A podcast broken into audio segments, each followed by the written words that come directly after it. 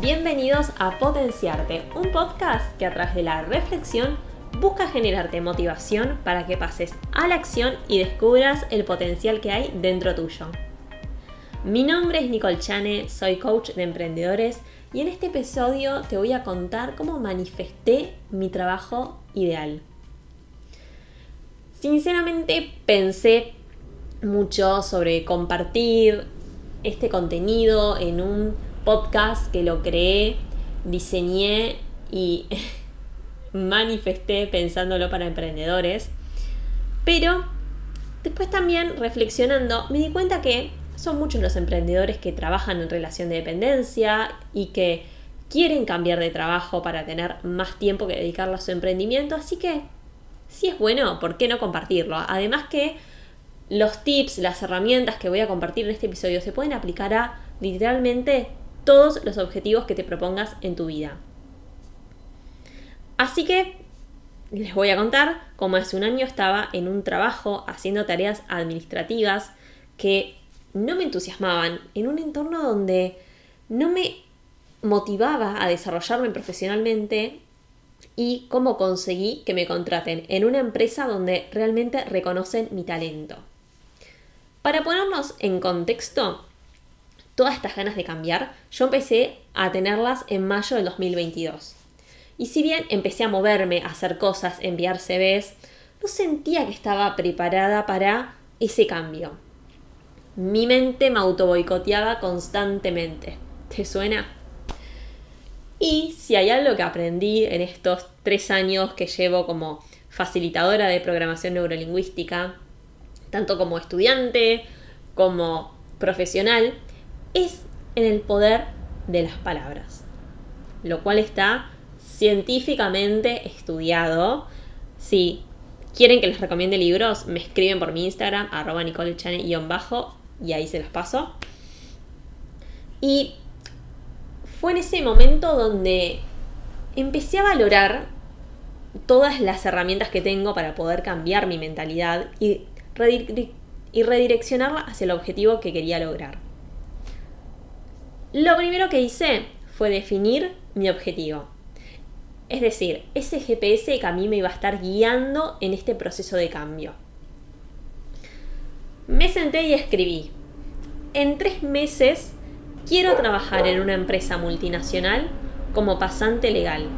Cuatro horas por día, de manera híbrida, en un entorno con personas empáticas y respetuosas y ganar entre, bueno, ahí busqué un monto que era más o menos lo que yo sabía que estaban pagando por ese puesto, esa cantidad de horas. Esto lo escribí en marzo del 2023, porque en el 2022 yo tuve como altas y bajas pensando me quiero centrar en mi emprendimiento, después quiero trabajar en una empresa, como que no, no me estaba encontrando mucho en ese momento. Y este año realmente decidí ponerme firme con lograr este objetivo que lo venía manifestando hace mucho, pero sin pasar a la acción. Entonces, para que vos empieces a escribir tu objetivo, la fórmula es simple. Primero, tiene que empezar con una acción, con aquello que deseas obtener. Evita, por favor, los verbos debo o tengo que porque el cerebro lo va a decodificar como una obligación y te va a costar lograrlo, vas a sentir como que tenés que hacer algo con una carga negativa. Sé específico. ¿Qué es lo que querés hacer? Incluso en este caso, yo podría haber detallado qué tipo de tareas quería hacer en mi puesto como pasante legal. Sin embargo, yo tengo interés en trabajar en las diferentes áreas legales de la empresa, por eso no lo hice. Asimismo, si estás en búsqueda de un cambio laboral, también especifica cuántas horas querés trabajar y en qué formato. Sabemos que hoy tenemos la posibilidad de trabajar presencial, híbrido o 100% remoto. Dependiendo también la tarea que, quieras hacer. ¿no? Por supuesto, si vas a trabajar como enfermero vas a tener que asistir a un lugar. Si vos pones que querés trabajar remoto, es un objetivo poco realista. Importante incluir en esta definición de objetivo es el entorno. Y esto incluye el ambiente donde se va a desarrollar ese objetivo y a las personas que lo involucran. Y por supuesto que este objetivo tiene que ser realista. Por ejemplo, en el caso del salario, yo hice un análisis de mercado y sabía cuál era el sueldo aproximado de un pasante legal en una multinacional. También hay que ser realistas con el tiempo que te propongas lograr ese objetivo. Y esto va a depender de determinados factores, tanto internos como externos, e incluso un recurso que para mí es fundamental, que es el tiempo. Es cuánto tiempo tenés para dedicarle a este objetivo. Y es importante ser realista, porque si vos te pones un objetivo muy grande para hacerlo en poco tiempo, probablemente te termines frustrando. Y un aspecto que no está dentro de esta fórmula para definir objetivos, sin embargo, es muy importante, es que el objetivo sea congruente con lo que sentís, lo que crees y lo que haces. Vamos a ir por el área que me interesa profundizar en este episodio, que es el sentir. Para lograr cualquier objetivo es fundamental sentir que lo merecemos. Y a veces surge naturalmente esta sensación, que para mí está relacionada con la seguridad y la confianza, sin embargo, otras veces no. Y a mí me sucedió, como supongo que a muchos también, que me auto boicoteaba porque pensaba que para conseguir el puesto de trabajo en el que estoy hoy necesitaba más experiencia por la competencia laboral. Es decir, por la cantidad de estudiantes abogados que hay en el mercado queriendo insertarse. Hasta que pude darle valor a mi talento y ahí es increíble cómo empezó a cambiar todo, realmente todo. ¿Cómo logré este cambio? En vez de decirme, ay, yo no estoy preparada para ese trabajo porque me falta tantos años de experiencia en otra empresa o en un estudio jurídico o bla, me falta el examen de inglés em, que tenga un nivel avanzado, etc. Y empecé a decirme, yo estoy preparada para trabajar como pasante legal en una multinacional, porque soy organizada, autodidacta, entre otras cualidades. Y esto me lo repetía todo el tiempo. Cada vez que aparecía esa vocecita de auto boicot, automáticamente yo decía, no, no, mira, yo esto prefiero no creerlo. ¿Por qué? Porque yo soy y ta ta ta ta ta ta, ta la catarata de cualidades positivas que sí tengo. Además, en el espejo en el cual me veo todos los días antes de salir de mi casa, tengo escrito me lo merezco. Y cuando lo leo, realmente salgo a la calle pensando en todas aquellas cosas que me merezco. Me subo al auto y empiezo el día pensando en aquello que merezco. Me salgo a caminar y en vez de ponerme la radio con noticias malas del día, me pongo a pensar en aquello que me merezco. Esto es algo gratis, que está al alcance de todo, que solamente depende de tu voluntad de hacerlo. Y te aseguro que este pequeño cambio todos los días de recordarte aquello que te mereces va a empezar a cambiar tu mentalidad para dirigirla hacia tu objetivo. Ese primer clic que yo di, para mí fue el paso que me llevó a conectar con la manifestación, que yo la considero una herramienta fantástica que todos tenemos al alcance de la mano y dije, voy a empezar a manifestar este trabajo. Entonces lo apliqué de la siguiente manera. Escribí nuevamente el objetivo, pero esta vez lo hice en presente. Entonces yo todos los días, al despertar y antes de irme a dormir, escribía. Me encanta trabajar como pasante legal en una empresa multinacional de manera híbrida, cuatro horas por día, en un entorno con personas empáticas y respetuosas. Y mensualmente recibo un, un sueldo de X monto, que se ajusta a la inflación. Y más allá de escribirlo y creerlo, comencé a sentirlo. Y acá juega un rol fundamental la visualización creativa. Yo me despertaba y les aseguro que me sentía que estaba yendo a esa empresa y que iba a desempeñar mis tareas como pasante con determinadas personas. Entonces, ya me predisponía bien. Y antes de irme a dormir, me imaginaba cómo sería y realmente lo sentía, porque le agregaba todos los condimentos que una buena manifestación necesita. Los visuales, yo me imaginaba dentro de ese escenario. Los auditivos, las risas de mis compañeros, la empatía.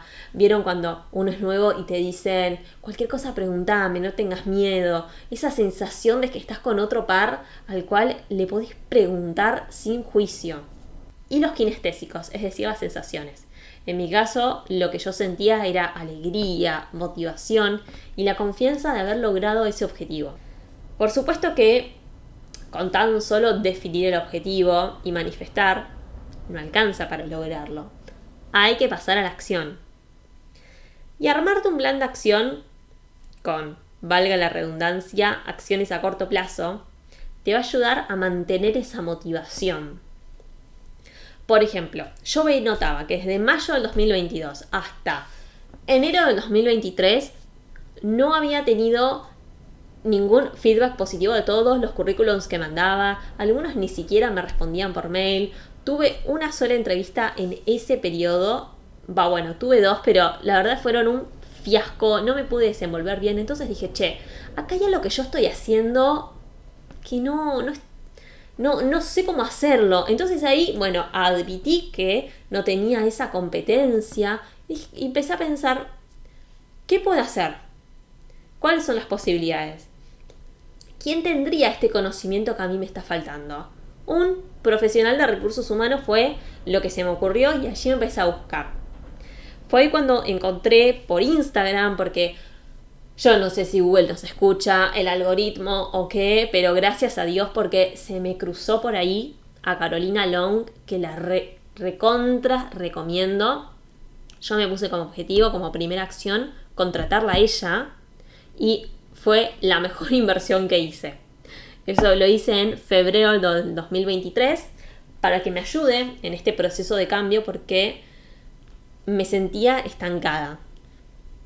Así que bueno, el segundo paso fue aplicar todo lo que vi con ella y cambiar mi estrategia de búsqueda laboral. Y me propuse todos los días dedicarle 30 minutos a esa búsqueda además de que recibía alertas por todos los portales de empleo constantemente.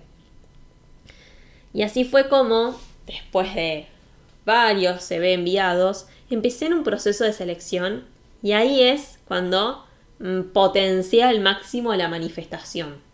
Fue un proceso de cuatro entrevistas y la noche anterior a cada una escribía en presente cómo me había desenvuelto y el feedback que recibía.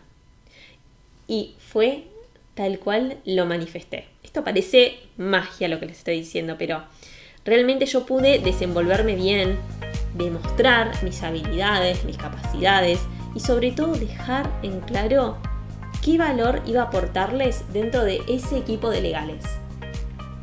Y acá un tip muy importante. Siempre antes de una entrevista, pensá el valor que vas a generar vos en ese lugar de trabajo. A la par de la manifestación, yo agradecía que este es un hábito que recomiendo incorporar en tu rutina diaria y en todos los ámbitos de tu vida. Y cuando lo incorporas después se te hace costumbre. Agradecer y tu cerebro lo va a hacer automáticamente, ni siquiera te vas a tener que sentar a escribir. Sin embargo, al principio es necesario generar este hábito y establecer un momento del día. Yo agradecía por el trabajo que tenía en ese momento, por lo que me enseñó, agradecía la oportunidad de tener entrevistas, de poder buscar fácilmente con tan solo mi celular ofertas de empleo y aplicar desde ahí. Es decir, agradecía desde lo más básico, que a veces damos por sentado, pero que si no lo tendríamos eso, por ejemplo, conexión a Internet para buscar empleos, el objetivo sería más complicado de lograr. Así que estos fueron los recursos y las herramientas que a mí me sirvieron durante este proceso. Y por supuesto que si tenés alguna duda sobre cómo conseguir trabajo o sobre manifestar o el diálogo interno que tenés y cómo te autoboicoteás, no dudes en consultarme. Mis redes están abiertas para eso. Me pueden encontrar en Instagram como arroba nicolechane-bajo.